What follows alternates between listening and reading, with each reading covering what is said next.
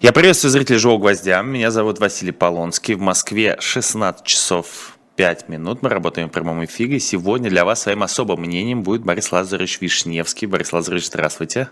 Здравствуйте. Напомню, если вдруг кто-то из наших зрителей или кто-то из новичков не знает, Борис Лазаревич, депутат Законодательного собрания Санкт-Петербурга, зампредседатель партии «Яблоко», ну и, в общем, известный человек, журналист, и не только э, журналист. Перед тем, как начать, обязательно поставьте большие пальцы вверх для того, чтобы поддержать нашу трансляцию. Подписывайтесь на наш YouTube-канал, если вы тут впервые. Если есть у вас такая возможность, распространите в своих социальных сетях наш выпуск, потому что вы поможете таким образом популяризировать наш проект. Проект, который рассказывает не только одну позицию, как сейчас принято в России. К сожалению, пропаганда – это основное, что заместило всю нашу жизнь, если мы заходим в интернет или включаем телевизор. А, но, а мы начинаем. И, Борис Лазаревич, начнем с темы, я думаю, сейчас самой главной в постсоветском пространстве, после, я думаю, войны в Украине.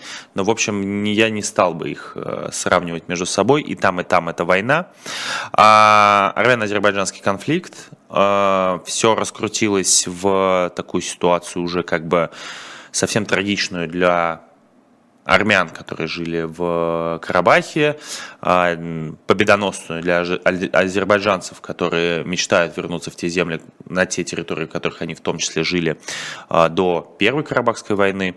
С вашей точки зрения, кто вообще в этом во всем виноват, что это так произошло? Потому что сейчас принято и с одной, и с другой стороны а, винить в этом Россию. Согласны ли вы с этой позицией? Знаете, вопрос очень сложный, конечно. И мы понимаем, что этот конфликт, как и многие другие, изначально был во многом запрограммирован тем, как создавали когда-то Советский Союз. Когда, по сути, произвольно рисовали многие границы, когда их устанавливали, исходя из удобства управления коммунистической властью, когда не обращали внимания на национальные особенности. Более того, за любую попытку их учесть можно было немедленно получить ярлык буржуазного националиста и, соответственно, в сталинские времена загреметь под расстрел или в лагерь на много лет, в более поздние времена просто лишиться должности и попасть в опалу.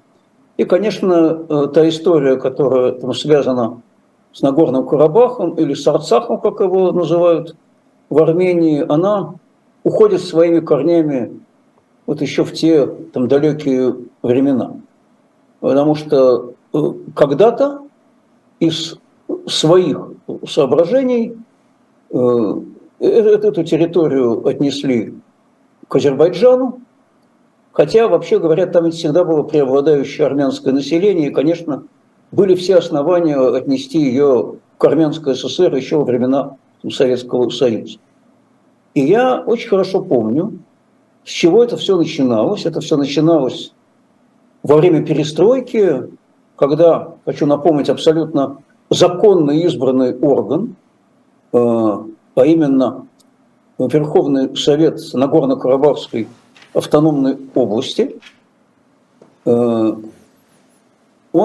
он обратился, прошу прощения, ну, конечно, тогда он, он, он не Верховным еще Совет назывался, там еще не было в республике, значит, это был там, там соответственно, там совет там, народных депутатов. Значит, он, он обратился к Верховным там, Советам там, Советского там, Союза и Армении с просьбой передать эту область из Азербайджана в Армению.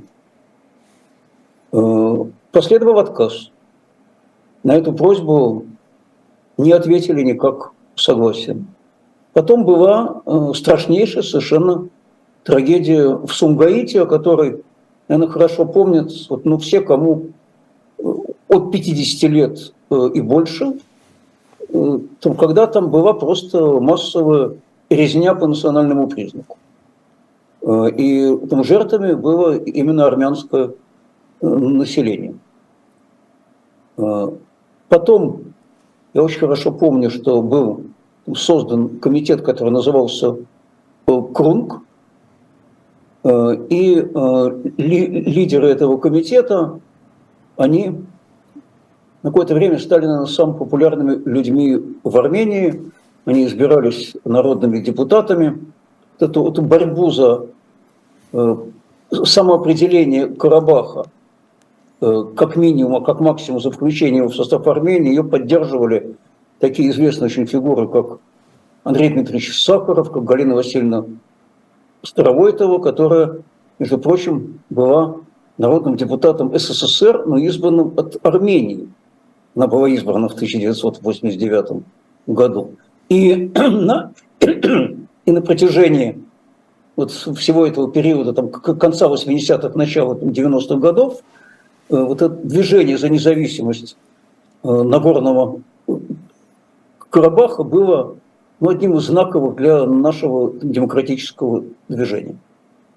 Потом была очень серьезная, очень там кровавая, ну, по, по, сути дела, вообще война, которая там проходила 1992 по 1994 год. Она закончилась перемирием и таким там шатким установлением статус-кво, там, когда э, Нагорно-Карабахская республика, которая была объявлена перед этим, формально никем признана не была, но де-факто она существовала на протяжении э, нескольких десятилетий. И э, на протяжении этих нескольких десятилетий время от времени там тоже вспыхивали э, там конфликты. В 2020 году была уже почти официально так называемая Вторая армяно-азербайджанская война, во время которой позиции Армении и позиции властей Нагорного Карабаха были серьезно очень подорваны. И вот сейчас там третья, которая проходила, по сути дела, на протяжении одного дня – потому что было понятно, что те вооруженные формирования, которые есть у Арцаха, если даже бы к ним присоединились армянские вооруженные силы, они азербайджанской армии там реально противостоять не могли. Э, видимо, это э, финал, э, к сожалению, значит, и, и очень печальный финал с точки зрения армян. А роль России тут на мой взгляд, весьма неприглядная. Но, Опять то, же... Э, Борис Лазаревич, мне приходится вас перебивать, потому что я не могу, я в этом смысле готов с вами поспорить. Вы сами только что назвали довольно огроменный аргумент, в котором э, 100% вина русскоязычных представителей Советского Союза огроменна. А Карабах Э, это территория, где проживали и армяне, и азербайджанцы. Если, как бы, понятное дело, что есть люди, которые хотят с этим спорить, будут говорить о том, что в 923 году, вот нам тут пишут в комментариях, по переписи некой организации было состав, э, армяне были 94% в Карабахе. Что это означает, о чем это говорит? Ту историю, которую я знаю, это территория, где существовали последний, э, да, там, век, последние там 100 лет вместе армяне и азербайджанцы на одной территории. А то, что какую-то из этих сторон федеральные чиновники федерального уровня поддерживают, вам не кажется, что именно это привело к тому, что в итоге это закончилось и э, Сунгаитом. Это закончилось и 93-м, и 94-м годом. Это закончилось в итоге там и 2000, если я не ошибаюсь, 16 годом, потому что была еще одна операция, я напомню вам, э, азербайджанских военных сил. Э, по-моему, 16 год, это и 20 годом, и нынешней операции. Вы не видите в этом, что Россия, как, как, ну, как бы большое государство, как большой брат, я не знаю, как угодно называйте, могла бы заниматься реальным примирением, в том числе, как бы мы знаем, что с 92 по 94 год российские военные поддерживали армянскую сторону в этом конфликте, могли бы быть реально нейтральными и реально примирить две стороны. Или я как раз вот к этому хотел подойти. Э, во времена Советского там, Союза очень там, жестоко подавлялось вообще любое национально-освободительное э, движение. И э, помимо того, что, что советские власти фактически закрыли глаза на трагедию в Сумгаите, где жертвами были армяне, э, после этого, через два года, была ведь, ведь и трагедия в Баку, куда вообще официально были введены там, части там, советской армии, где э, погибло больше там, 200 там, человек, во время этой операции. И это уже, повторяю, это уже 90-й год. Это уже год, как работал сам съезд народных депутатов СССР. Это, казалось бы, уже совсем там другие времена. И тем не менее, в этом плане там, советская власть, она, она к любым национальным движениям, в общем, относилась одинаково. Если же говорить о том, там, там, кто там исторически прав, а кто не совсем, и о роли России, я бы сказал очень простую вещь. Россия взяла на себя миротворческую функцию на этой территории. Там находились длительное время там, российские миротворцы. При этом а, Армения является там, членом одной организации там, с Россией, опять же, хочу напомнить. Как Азербайджан, кстати, по-моему. ОДКБ. Организация договора по коллективной безопасности. Азербайджан членом этой организации не является. То есть Армения официально является там союзником России. И ни малейшей помощи Россия ей не оказывает во время всех этих конфликтов. Это просто медицинский факт. Потому что могла бы делать Россия, если бы у нее была бы другая власть и другая политика. И значит, это всячески вообще содействовать э, примирению, поиску компромиссов, не поддерживать там какую-то из сторон, а искать там такие решения, которые исключили бы столкновение, исключили бы применение силы. Знаете, ну, в конце концов, в мире есть там территории, которые даже в непризнанном статусе существуют десятилетиями и без силовых э, столкновений. Может быть, потом когда-нибудь как-то разрешился бы вопрос о том, статусе там, Нагорно-Карабахской республики. Но э, та роль, которую играла Россия в этом конфликте, и особенно в, в последнее время, значит, значит, это роль людей, которые просто вообще а, отошли в сторону, умыли руки. Меня еще совершенно потрясло там требование э, обеспечить безопасность э, миротворцев, когда все это началось. Простите, там миротворцы находят для того, чтобы обеспечить безопасность, в том числе гражданского населения, и не допустить столкновений. Это один аспект этой проблемы. Но есть и второй аспект этой проблемы, я бы на него обязательно обратил бы внимание.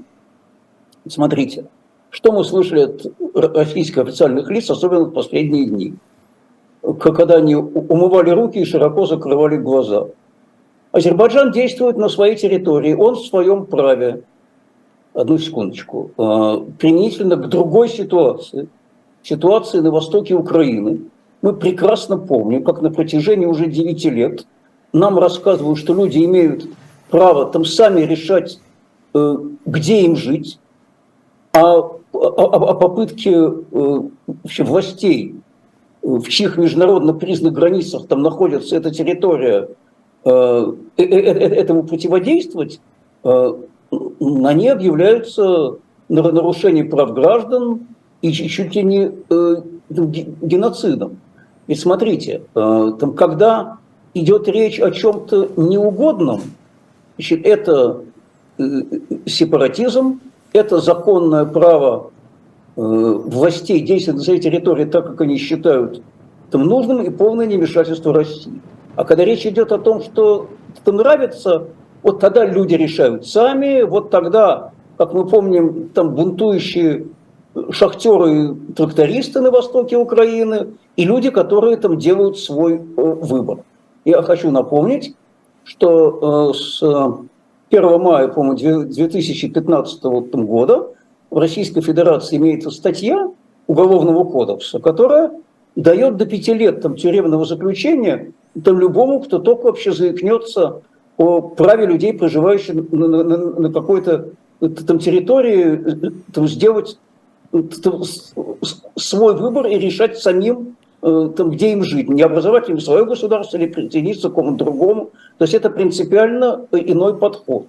И, повторяю, э, никто под угрозой, иначе как под угрозой уголовного наказания, значит, об этом, естественно, не заговорит, потому что это, это очень жестоко преследуется. И всячески говорится о том, что главное – это принцип территориальной э, целостности. А когда речь идет э, о Донецке, о Луганске. Оказывается, что территориальная там, целостность другого государства, которое нам не нравится, она вообще не имеет никакого значения. И люди там имеют право на то, что, повторяю, в самой России является абсолютно уголовно наказуемым. А вот теперь проецируем эту ситуацию на то, что происходит между Арменией и Азербайджаном. Э, то, что, по крайней мере, там, к концу 80-х годов в Нагорном там, Карабахе было все-таки преимущественно армянское население, это, в общем, факт. И органы власти тогда еще Нагорно-Карабахской области, они пытались мирным путем поставить вопрос о том, чтобы и армяне, и азербайджанцы там бы жили так же мирно, как и до того, но административно они относились бы к другой из союзных республик. Значит, им в этом отказали. Более того, а, а, сам ответом там, на эту просьбу стали, по сути, межнациональные столкновения. Эти столкновения, они всячески, к сожалению, тогда поддерживались руководством там, тогдашней Азербайджанской ССР. Это тоже факт, я очень хорошо эти времена помню. Именно поэтому российские там, демократы и советские демократы тогда значит, они там, всячески там, сочувствовали Армении и Нагорному э, Карабаху. Но по вашей логике тогда и Баку должен был э, тоже присоединиться к Армении. Вот э, тут пишут, по, ну, по этой, там тоже было большое количество очень армян. Нет, знаете, мне ничего не известно о, о том, потому что там законно избранные власти Баку тогда выражали там, такое мнение, и это, конечно... А если бы выразили бы? Нонсенс. Значит, любые выражения такой позиции, их, их, их, их надо рассматривать, рассматривать их очень осторожно, очень аргументированно, прекрасно понимать, насколько тонкая эта почва, а не просто э, тупо это все отбрасывать.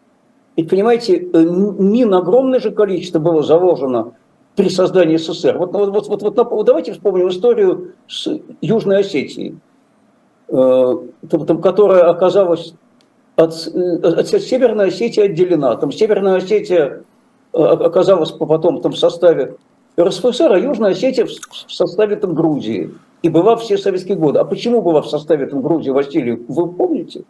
А нет, кстати, вот это, это как-то прошло мимо меня, хотя это а мой регион. По географической причине.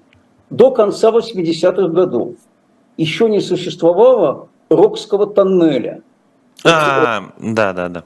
Северную Осетию от Южной отделяет Рокский перевал. Да, большой очень, да.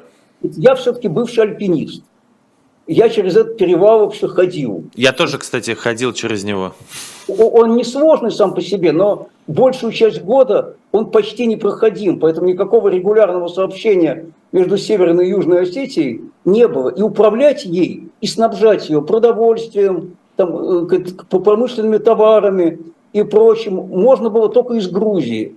Вот поэтому ее отдали Грузии. И никаких проблем там не возникало с этой Южной Осетией, опять же, ну, как минимум там, до, до, до конца 80-х годов.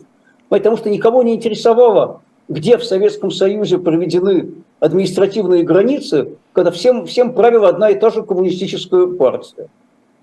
Э, и вот и эти мины потом, они стали взрываться, и нужна была очень аккуратная, очень осторожная политика. Мы когда-то вот проблему Нагорного Карабаха обсуждали вот спокойной Галиной Васильевной Старовойтовой, которая огромное количество сил убила на то, чтобы там найти какое-то решение, э, чтобы не было больше силовых столкновений.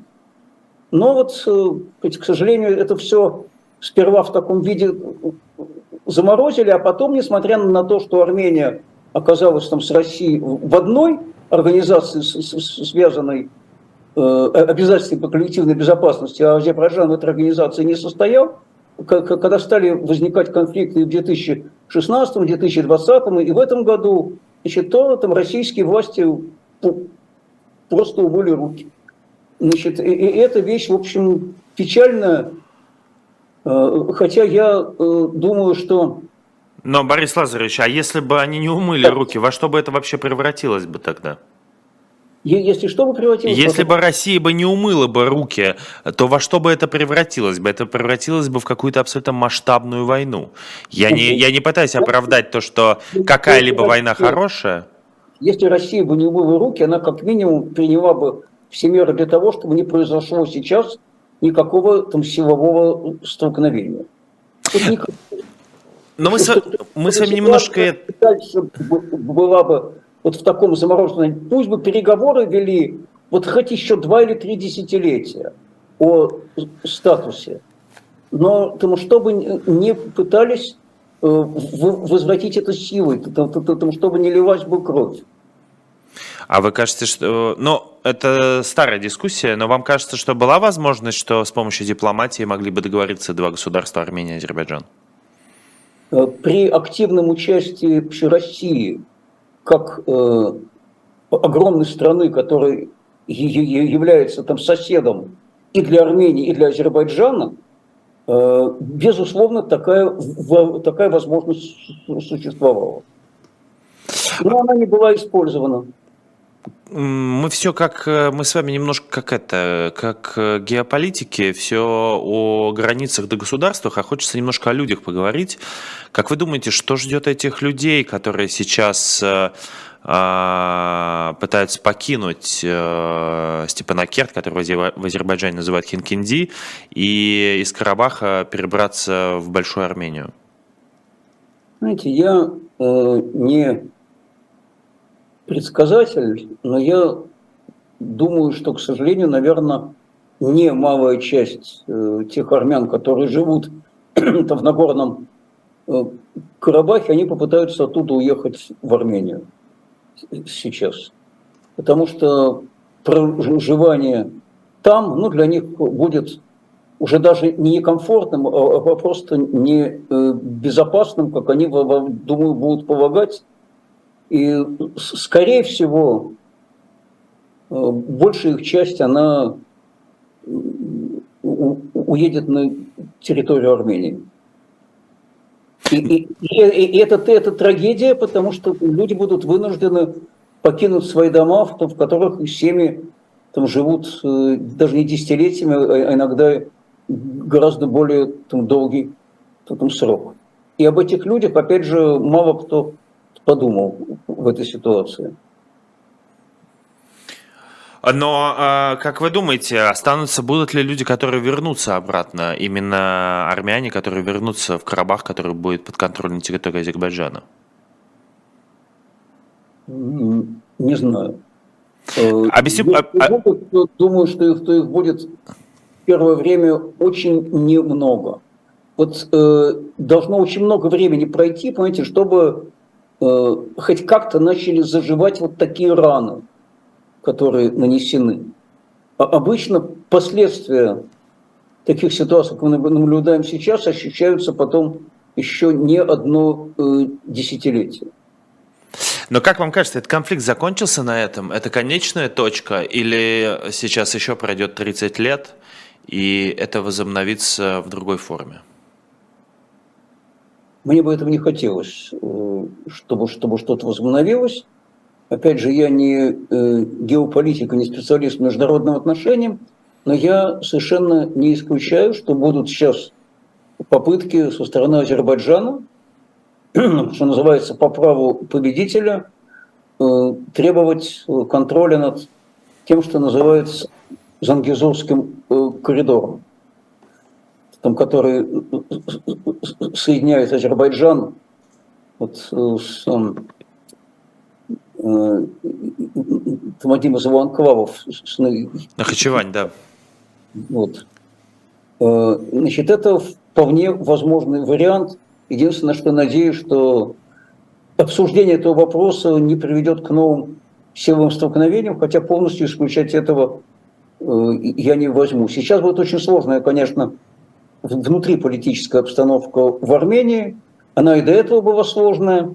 Мы прекрасно понимали, между прочим, что одна из причин, по которой российское руководство ведет такую политику последние годы в отношении Армении, это их явно не любовь к премьер-министру Пашиняну, потому что там человек, который пришел к власти фактически на волне там, народных э, протестов, не так, как приходит к власти в России в последнее время.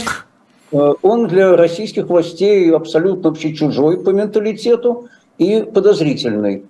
Но недаром же, вот, э, когда начали все эти события, то наши то, там самые, я бы сказал, вообще чудовищные пропагандисты, э, в том числе имеющие армянские корни, значит, мне даже имена, в общем, противно называть, в этом эфире, но думаю, что те, кто нас слушает, понимают, о ком идет речь. значит, они, они сразу там начали катить бочку на Пашиняна и вспоминать ему его общение с НАТО, какие-то поездки его жены, и его во всем обвинять. Ну, знаете, вот это вот выглядит просто вообще мерзко и отвратительно. Опять же, учитывая предысторию, знаете, у нас в последние там, годы э, у нас из-за ковида запрещены в городе все публичные акции, если знают те, кто смотрит «Гвоздь». Но до этого я много лет подряд, каждый год, 24 апреля, там ходил на там, траурные э, митинги, которые организовывались в Петербурге в память о э, геноциде армян в Османской империи. Это там, там страшнейшая трагедия, там жертвами ее там стали около полутора миллионов там, человек, э, и э, их убили только за то, что они армяне. Вот это был самый настоящий геноцид, а, а, а, а не то, что любят называть геноцидом в последнее время там, российские пропагандисты. Но вот сейчас из-за ковида этих митингов больше нет – Э, если они возобновятся, я, конечно, буду туда, туда приходить. Э, мне, мне это близко, хотя не армянин, потому что я представитель другого там, народа, который тоже подвергся геноциду и понес даже в четверо больше э, там жертвы в фашистские времена. Это, я говорю о Холокосте 6 миллионов евреев, которые стали его жертвами. Поэтому мы, как никто, наверное, понимаем армян и их трагедию. Ну, знаете, так я могу вам сказать, что и в том числе вы еще и представитель Советского Союза, где погибло по разным подсчетам от 25 до 30 миллионов человек в том числе. Ну, Василий, есть только одно отличие. Понимаете, э, я сын и внук э, блокадников. Мой дед ушел на фронт э, в сентябре 41-го там, с народным ополчением защищать Ленинград, а вернулся только в мае 45-го отвоевав в пехоте всю войну. Мои родители подростками в осажденном Ленинграде там, тушили зажигалки, и память о войне в, в, в нашей семье, она не из книг, она из рассказов очевидцев. Но те огромнейшие жертвы, которые понес там Советский Союз во время Великой Отечественной, Э, это не жертвы по национальному признаку, потому что гибли представители всех народов, которые жили в Советском Союзе, там гибли на войне, там гибли от, от, от, от обстрелов и, бомбежек, и от голода. А когда, когда речь идет о Холокосте, или когда речь идет о геноциде армян, их э, и тех, и других убивали только за то, что они или армяне, или евреи. Вот, эта разница, в общем, принципиально. А, это правда, но не забудем о том, что ситуация между армянами и азербайджанцами, она довольно обоюдная, и с 92 по 94 год, и просто это важно очень проговорить, потому что вы явно занимаете в этом смысле одну из сторон. Я, как журналист, не имею права этого сделать и должен напомнить нашим зрителям о том, что, конечно же, а, убийства друг друга происходили обоюдно с двух сторон, и война с 92 по 94 год была очень кровопролитная и была абсолютно ужасная. А, давайте... Что, что, что вы, вы, конечно, правы. Я в данном случае выступаю не судьей. Да, я, да, абсолютно. Это ваше особое мнение. Я просто как журналист да, не мог... Я, как, э, мне, как не свойственно вообще вот в такого рода конфликтах, я там, склонен в большей степени становиться на, на сторону слабых и тех, кто в большей степени относится к э, там, жертвам. При этом я с огромным уважением отношусь э, к азербайджанскому там, народу и его представителям. Я понимаю, что э, они тоже пострадали, и э, что есть много примеров, и в том числе в упомянутом городе Баку, прекрасно когда-то рядом мирно жили и армяне, и азербайджанцы, и евреи, и греки, и там кого там только не было. Я никогда не был, к сожалению, в, в, этом прекрасном этом городе, в общем, надеюсь побывать. И в чем я абсолютно был уверен, что вот эту проблему, которая связана там, с Арцахом, можно было договориться без войн, без применения силы, без пролития крови. Потому что, в конце концов, я там скажу, скажу вещь очень важную. Все в этом мире обратимо, кроме человеческой там жизни. И потери территорий обратимы, и много было тому примеров, и, и потери там, ресурсов, и потери там, в области промышленности. А вот жизнь там, человеческая, она, если она потеряна, ее уже не вернуть никак. И поэтому нужно исходить из ее приоритета. Вот будь больше мудрости у политиков с двух сторон, подчеркиваю, с двух сторон в данном случае, и будет больше мудрости у, у, у России, как у великого и могучего северного соседа и тех и других, то, то, то, то наверное, бы не было всех этих армяно-азербайджанских войн и, и, и не было бы страданий. А, а в сегодняшней ситуации, то, конечно, в большей этом степени, и это очевидно, от нее -то там страдает и, и, именно армянский народ, потому что там страдает население Карабаха, я, конечно, им очень сочувствую, страданиям этих людей. Да, я думаю, что это важная мысль, на которой мы закончим обсуждение это. Тут, конечно же, там и меня назвали э, дураком, э, вас разочаровались люди, которые поддерживают Азербайджан, э, во мне разочаровались люди, которые поддерживают Армению. Мы на этом закончим. Это очень важная мысль про человеческую жизнь. Э, и мы перейдем к другой теме. Мы вернемся в Россию. Э, Перед этим я хотел бы сказать о том, что обязательно ставьте лайки нашему выпуску. Нас смотрит больше тысячи человек. Всего лишь 255 лайков. Друзья мои, накидайте нам больших пальцев вверх, чтобы эту трансляцию увидел как можно больше людей и услышало в том числе особое мнение э, Бориса Вишневского. Э, выборы. Мы с вами в прошлый раз их обсуждали так активно, поспорили немножко, то все, пятое-десятое. Мне, каж... Мне кажется, что по итогу я победил, потому что выборы были абсолютно ни о чем самые непрозрачные, самые вообще бессмысленные. Единственное, что классное мы узнали, что э, Сергей Семенович Собянин в Москве смог набрать 2,5 миллиона, э, что, по-моему, соизмеримо цифрам, которые, по-моему, получал Навальный э, в 2013 году. По-моему, там было у него около 2 миллионов. Но э, не буду поднимать цифры, но, в общем, как бы, что даже за Собянина в Москве, где так его тут невероятно любят, голосует не такое количество людей, как э, об этом любят рассказывать наши провластные пропагандистские каналы. Как, как, какое у вас впечатление от выборов? Потому что я сейчас поделился своим, интересно ваше впечатление от выборов, которые прошли. Ну, я не думаю, Василий, что вы вышли победителем в этом споре. Это раз. Э, потому что при всех особенностях этих выборов, при всех чудовищных особенностях, об одной из них я сейчас скажу, что я наблюдал очень близко там собственными там, глазами, э, э, все-таки были какие-то островки отдельные, и это очень важно, где удалось пройти моим там, коллегам из Яблока, сформировать фракции в двух городских думах, в Екатеринбурге и в Великом Новгороде, при отчаянном противодействии властей, просто отчаянном. И э, почему это было еще очень важно? Потому что они, как и другие наши кандидаты, в выборах участвовали открыто, с лозунгом «За мир и за свободу», с антивоенной позицией. Больше никто с этой позиции в выборах не участвовал. Понятно, что эта позиция крайне неприемлема и крайне неприятна для нынешних российских властей, поэтому было сделано все, чтобы задавить, не пропустить, подделать.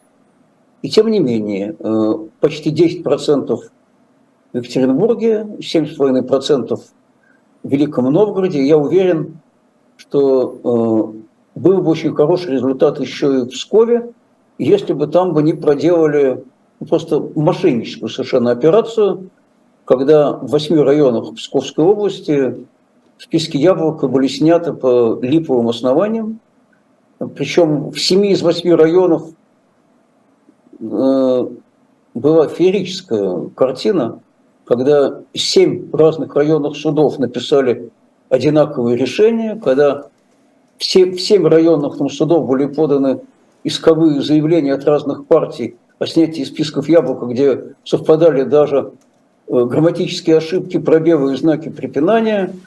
когда семь прокуроров зачитали одинаковые заключения. Я не буду вдаваться сейчас в подробности, скажу только, что к закону отношения не имело это ни малейшего, а снято яблоко было, потому что оно имело абсолютные шансы пройти в каждом из этих районов со собраний, получить депутатов. Ну, а поскольку в Псковской области команда Яблоко или губернатора Ведерникова – это не оппонент, с которым спорят, а это враг, которого надо уничтожать, то никакую законность там, там никто внимания не, не, не обращал. Но если бы эти списки остались бы на выборах, то, конечно, на нас там, там тоже э, были бы депутаты. А теперь вот о, там, о том, что получил там Собянин в Москве, знаете, э, огромнейшая проблема, огромнейшая проблема. Это ну, то, что политологи называют абсентеизмом. Это нежелание участвовать в выборах. Под любым благовидным предлогом, начиная от ситуации, когда человек просто махает рукой и говорит, что а все равно от меня ничего не зависит, я никуда не пойду, они все равно они все подделают, э, ни, ничего не изменишь, и заканчивая ситуацией, когда человек гордо себе говорит, а я вот сижу на диване, на выборы не хожу, это я так борюсь с режимом и наношу ему ущерб. Мы знаем, в общем, весь спектр э, этих представлений. Понимаете, э, тот, кто на выборы не идет при всех их особенностях, он точно совершенно не влияет ни на что. Почему ситуацию в стране изменили выборы 1989-90 года? Потому что явка была запредельная. Потому что по 85, по 90 процентов входили на избирательные участки. При такой явке ничего нельзя подделать, ничего нельзя сфальсифицировать, это просто невозможно. А когда на выборы приходит там 20-25 процентов, то, во-первых, очень большую роль играет то, что называется административным ресурсом. Вот, э, ну, то, что я вот в своих лекциях студентам когда-то называл э, управляемым электоратом. Это те, чье волеизъявление во многом определяется по позиции там, начальства. Это немалая часть э, бюджетников, э, это военнослужащие, это студенты, это часть пенсионеров. То есть вот как вот, вот сверху сказали, так они и голосуют.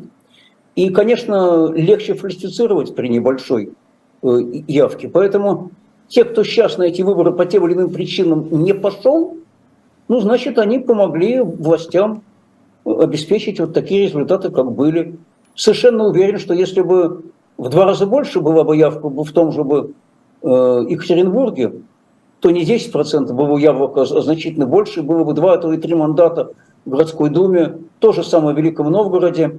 Почему это важно? Это по очень простой причине. Потому что потом, когда припрет, гражданину надо понимать, к кому бежать. Кто поможет и кто заступится. А бегут обычно к нам, вот, вот хочу сказать. В Петербурге точно совершенно бегут к нам первыми. И в Москве бегут, и в Пскове бегут. И в Екатеринбурге бегут, и в Новгороде бегут, и в Карелии бегут, в Петрозаводске, где наша фракция там работает в законодательном там, собрании в Карелии. Потому что понимают, что если надо защищать там граждан от начальства, от его произвола, то надо идти к оппозиции, которая не боится этому начальству там что-то сказать поперек что, что если вяжут и тащат в отдел полиции, значит, надо идти к яблоку, его представители, и полиции могут приехать и запросы написать, и, и, и другим помочь -то, там, чем там смогут. Это называется политическим представительством. А когда явка небольшая, ну так и представительство получается небольшое, потом там что же там жаловаться, что ни на что не, ничего не происходит того, там чего бы ты хотел, происходит то, что тебе не э, нравится. Вот именно поэтому надо ходить там даже на такие выборы, потому что эти выборы еще, это ведь не только борьба за власть. Мы прекрасно понимали, что мы не получим большинства в Екатеринбурге, в Новгороде, в Пскове. Но это разговор с избирателем. Это очень важный разговор с людьми. Чтобы люди понимали, что есть те, кто не согласен с происходящим, кто представляет другую позицию, другую точку зрения. А этих несогласных ведь много на самом деле. Любой опрос показывает, что их много. Это не 5% и не 10%. Это, это, это 20, это 25, это на самом деле по стране вообще десятки миллионов человек. Ну вот и важно, что, чтобы с ними говорили, чтобы у них было э, представительство. Еще бы эти десятки миллионов бы на выборы бы все пришли. Тогда, наверное, бы не, не скажу, что завтра мы проснулись в другой стране, есть такая расхожая фраза, но многое бы начало бы меняться.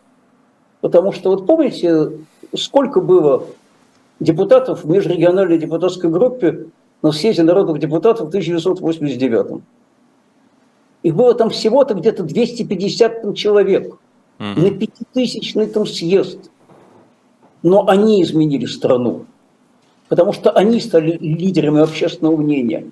Потому что когда вся страна с утра до вечера там смотрела этот съезд, к ним прислушивались в первую очередь. И настолько было очевидно, что вот они говорят то, что люди хотят слышать, то, что люди сами думают, но не решаются сказать. А возразить им представители вот этой коммунистической номенклатуры не могут ничем, потому что они привыкли там, к дискуссиям. И вот это реально там стало изменять страну. Хотя, повторяю, значит, было их 5%, 5% от общего числа вообще депутатов на этом съезде. Я почему еще хорошо помню, я там сам там смотрел этот съезд и утром, и вечером, а перед этим, когда, когда были выборы, вот, э, я э, помогал одному из кандидатов, и мы занимались агитацией, выступали на митингах, там делали листовки самодельные, потом сидели ночью на избирательном участке, следили, чтобы ничего не подделали. Это уже в 90-м году потом я сам вместе с Ленинградским народным фронтом и блоком демократических выборов 90 пошел в Ленинграде то еще на выборы, был избран тоже одним из депутатов. А тогда, э, повторяю, небольшая часть альтернативных депутатов, альтернативном смысле они представляли другую линию совершенно, нежели та, которая была у коммунистической власти, они очень серьезно изменили эту страну. Это правда. А, меня тут поправили, верно, кстати, поправили. Я все перепутал. Миллион на 600 было на выборах 2013 года. То есть э, такой был расклад между Собяниным и Навальным. То есть сейчас... Два... Это еще 13 год. Эти вот страшно подумать, что прошло уже 10 лет. Это просто. Окажется, а, а, в реальности... Это другой мир абсолютно. Да, вообще другой мир, абсолютно другое пространство. И подход к выборам, кстати, другой. Но смотрите, Нет, хорошо... Другой, мир другой. Я хочу напомнить, что и чем закончился 2013 год. Помните, когда отпустили Ходорковского? Да. Когда, когда впереди была Олимпиада, которую все там ждали как праздника. И когда, в общем, казалось, что все-таки как-то вот начинают немножечко откручиваться гайки, и есть впереди какие-то перспективы. Да, но потом долбанул 14 год. Потом был Крым. Да, к сожалению, потом был 14 год и это все кардинально изменило. Но смотрите, мы обсудили вот эти выборы, а предстоят еще одни выборы. Выборы президентские, и сейчас очень муссируется эта тема, что, может быть, нам всем скооперироваться и проголосовать за кого-то одного, чтобы понять вообще, сколько нас тут есть, чтобы вообще посчитать. А как вам кажется, вообще, что нужно ожидать от этих выборов и что нужно на этих выборах президентских делать? Потому что это же большая разница по сравнению с выборами, о которых вы говорили только что. Собственно, делать на этих выборах нужно там ровно то, что и на других. А, у нас сейчас идет в Яблоке уже обсуждение о том, что делать партии на этих выборах. А, там нужно ли в них участвовать. Если участвовать в них, то там, кого выдвигать в качестве кандидата. Я прежде сказал, что пока там никаких нет решений ни по одному из вопросов. Но что касается первого, вот я точно совершенно занимаю позицию, что участвовать в этом нужно, потому что нужен на этих выборах кандидат, представляющий ту позицию, которую Яблоко занимает, опять же, единственная из всех существующих в России политических партий. А, партийный съезд будет, я думаю, в конце года, где-то в декабре, который будет окончательно решать эту задачу. Я уже читаю там различные предположения даже о кандидатах. Тут, тут недавно Алексей Алексеевич Венедиктова называли, от чего он, он тут же отрекся. Но самое смысле, читать, значит, Кремль ищет либерального э, кандидата. Что значит ну, Кремль ищет либерального э, кандидата? Кандидаты вообще-то появляются не потому, что Кремль их ищет, а потому что их выдвигают. Если, конечно, идет речь о политических структурах, так, таких как яблоко, которые от Кремля никак не зависят. Но мне представляется, повторяю, важным, чтобы такая же позиция альтернатива позиции за мир и за свободу была бы представлена гражданам на президентских выборах. Да, я понимаю, что такой кандидат может не выиграть эти выборы. Но сам факт участия и возможности разговора с людьми во время избирательной кампании крайне важен, потому что ведь придется же давать эфир, придется же давать возможность агитировать, придется всерьез давать возможность обсуждать то, что сейчас под табу абсолютно находится на всех этих федеральных там, каналах. Придется давать возможность распространять агитационные материалы вот с этой позиции там, за мир и за свободу, с которой идут все наши кандидаты, которые подписывают один и тот же меморандум. И мне кажется, что, что, что, что это было бы э, чрезвычайно бы, важно самоучастие кандидата от Яблока в выборах. Ну вот даже интересно, у нас сейчас 10 э, минут есть э, до конца. Я просто сейчас прошу наших зрителей в чате написать. Я просто не буду, я не буду подсчет делать прям. Я просто хотел бы посмотреть. Это просто правда очень интересно. Кто готов Э, проголосовать за яблоко, просто поставьте плюсики вот э, на выборах президентских, если будет кандидат от яблока, даже вот в нашем чате. Я просто сейчас посмотрю, какое количество плюсиков я увижу в чате, какое количество людей даже тут готово проголосовать. Это просто интересно, потому что я, например, если от яблока будет какой-то нормальный кандидат, я, может быть, правда бы сходил бы для того, чтобы просто поставить свой голос и посмотреть, раньше, сколько да, нас. Ходили, Василий? Я не хожу на выборы, потому что я считаю, считаю, что это под, э, что я юрист по образованию. Я не то что считаю, я знаю, что это подпись над тем самым социальным договором э, между тобой и государством. Ты ее ставишь не в паспорте, когда тебе его выдают в реальности, а ты ставишь ее политически на выборах. И, конечно же, я просто не согласен с этим государством еще с момента того, когда я был маленьким ребенком. Поэтому я не стараюсь не ставить э, эту подпись и не соглашаться о том, что Нет, я... Хочу вам сказать, сказать, что при, при, при всей моей симпатии к вам, как журналисту и к человеку, вы серьезно ошибаетесь в этом вопросе, потому что вы как раз этим помогаете этому государству, которое, как вы говорите, вам не нравится, и вы с ним не согласны. Ну, хотите, я вам простейший пример приведу? Давайте. Президентская кампания 2018 года. Да. Помните, был, был призыв Навального, которого мы тут вспоминали, бойкотировать эти выборы. Э, не ходите. Сейчас мы покажем вам пустые избирательные участки. Дальше электоральная арифметика. Э, я все-таки, кроме того, что депутат, еще в недавнем прошлом профессор политологии, ну и в выборах я, я участвую там три с половиной, там десятка лет, и еще имею некоторый опыт. Э, когда люди, которые оппозиционно настроены по отношению к власти, на президентские выборы не идут, это автоматически повышает процент кандидата от власти, то бишь действующего президента. Это просто арифметика. Вы не пошли на эти выборы, это значит, вы на какую-то небольшую долю еще увеличили результат Путина. Все остальные вот точно так же. Да, это... Под... Борис Лазаревич, я вообще не об этом. Вы, э, вы со мной я рассуждаете. Об этом. Вы со мной а рассуждаете так, как будто я э, э, всегда слушал Алексея Навального и ходил с ним. Я с вами о, о другом. Я, о том, что когда мне говорят. Я привожу, Василий. Борис Лазаревич, как... привел призыв на выборы не ходить для, для конкретной избирательной кампании. Борис Владимирович, я вообще... на выборы не идет, не влияет ни на что. Нет, тот, тот кто на выборы не идет, не подписывает. Это не договор с государством. Не подписывает. Он Тут говорит о том, что...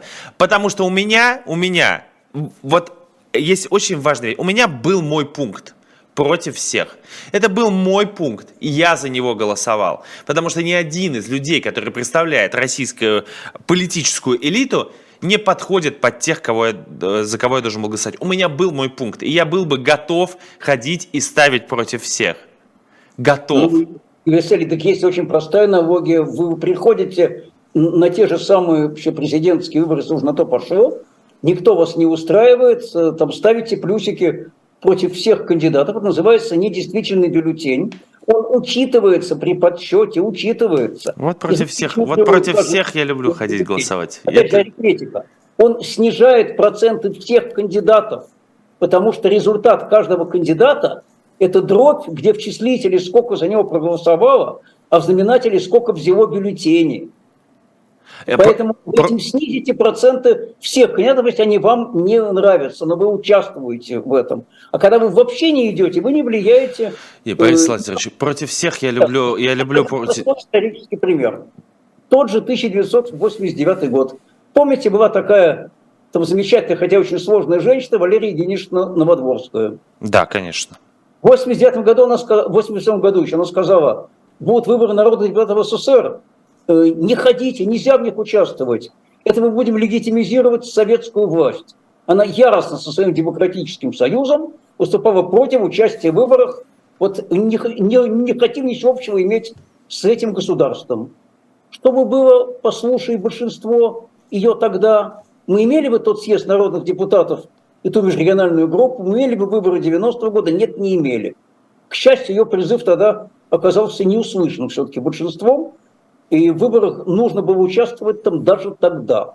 И сейчас нужно, потому что это единственный легитимный способ поменять ситуацию.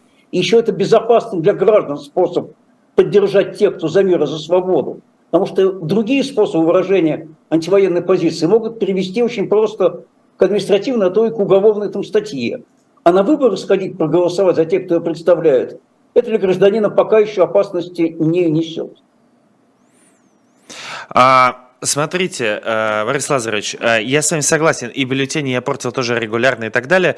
А, вы, э, вы пытаетесь мне объяснить, что, дорогой Василий, вот существует система, пойми, в этой системе можно выразить свою позицию. А я вам говорю, Борис Лазаревич, я не хочу быть в системе, я не хочу, я не хочу приходить и ста их участвовать в этом. Я готов участвовать во всем остальном, но я не хочу в этом. Но вы все равно мне говорите, из-за таких, как вы, мы в этой системе не побеждаем. А я говорю, ну, я рад, но я знаю другие способы победы вне системы, потому что система ложная, коррупционная, нечестная, неправдивая. Человек, э, на которого я тут работаю, создал электронное голосование, с помощью которого также нас всех тут обманывают, и да, так далее, и так далее, и так далее. Категорически хочу вам сказать, но только ваши рассуждения опровергаются очень просто, на самом деле. Вот я перед вами вот сижу. Э, как вы считаете, то, что мы с моим коллегой Александром Шишовым делаем в Питерском законодательном собрании – это важно для граждан, это им полезно. Нет, это сто процентов, в этом я не спорю. Э, если бы большинство избирателей, так же как вы, сказав, что мы не в этой системе, мы против этого никуда бы не пошли, фракции яблока бы не было, этим гражданам было бы лучше или хуже? Ну, я думаю, что ничего бы не изменилось бы в большинстве своем. Было. Вы себе сами противоречите. Если Нет. полезно, значит, если нас бы не было, гражданам было бы хуже. Потому что этой пользы мы приносить бы не могли. Гражданам, вы сейчас говорите гражданам определенным, которые за вас голосовали, или просто всем гражданам? Не только, потому что к нам обращаются не, не только те, кто за нас голосовал. А что касается системы, знаете, эта система, она называется там страной, в которой мы там живем, и гражданами, которые мы являемся. Других выборов пока нет. К сожалению. Но в этих выборах, к сожалению, да. И участвуя в этих выборах, можно там добиваться результатов и стараться там на что-то повлиять. А, а если сказать себе, я тут вообще ни при чем, ну, можно, конечно, как там, не помню, э, там, там, там кажется, Бродский говорил, э, что можно перестать там ходить в булочную, понимаете? Но то только не надо переставать вообще ходить булочную, э, потому что в любом там, там случае, да, мы действуем в тех обстоятельствах, которые есть. Мы, мы стараемся при этом их изменить, эти обстоятельства. Но и, и в их рамках можно и нужно там, там чего-то добиваться. И очень много есть тому э, примеров. И это вовсе не означает, что мы там часть этой системы, там, что, что, что мы часть этого режима, и, или что мы чем-то там его легитимизируем. Знаете, вот, вот, вот, вот, вот это, это просто вообще там демагогия называется, когда я слышу, участвуя в выборах, вы легитимизируете там режим. Да, да, да, да нифига подобного. А вы там, сидя на диване, и никуда не ходя его не легитимизируете. Там меня вопрос, а оплатите ли вы налоги, а учатся ли, учатся ли, ли, ли, ли ваши дети в школе, а школа оплачивается из бюджета, то есть из налогов других людей, а этим вы систему не легитимизируете, А что вас школа не отказывает? Нет, ну нет, нет, нет, нет. Вы знаете... Это ровно то же самое. Нет, Борис Владимирович, я с вами да. абсолютно не согласен, потому что вы переходите, вы все в одно, тут меня уже и дураком ваши сторонники назвали, и недумающим, глупым, что возраст это важен. Борис Лазаревич, те, кто вас так назвал, они не правы категорически. Борис Мне Лазаревич, вы кидаете все в... Я с вами о политике, я с вами о политической системе, а вы со мной о налогах, а о, о социалке. Все, а это разве не политика, Василий? Нет. Уплата налогов – это не политика? Конечно нет. Конечно вот мы, нет. Вот мы сейчас бюджет в Петербурге будем утверждать вместе с налогами. Это что, не политика? Конечно нет. С моей мы точки зрения... С... Городские деньги. И мы будем стараться делать так, чтобы эти деньги расходовались на то, что нужно гражданам а не на то, что им, мягко говоря, не очень нужно. Это, конечно же, политика. Знаете, почему это политика? Потому что все, с чем вы сталкиваетесь, на самом деле это политика. Вот все то, что вам не нравится, это следствие неверно принятых политических решений. Из-за них вы так живете, из-за них у вас такие выборы, между прочим, из-за них у вас высокие цены, из-за них у вас растут тарифы и, и прочее, и прочее, и прочее. Это, это все политика на самом деле. И если политика не занимаешься, политика займется тобой, не хочется еще раз это повторять, но эта фраза, тем не менее, остается актуальной. Поэтому, поэтому надо ей, ей заниматься. Хорошо, не буду продолжать этот спор, потому что у нас, к сожалению, мы уже вылетели за время. Быстро. Вот начинается. Да, как к сожалению. так за время. Я клянусь вам, мы встретимся в следующий раз, я продолжу. У меня есть очень много чего ответить на это все. И у меня тоже еще много.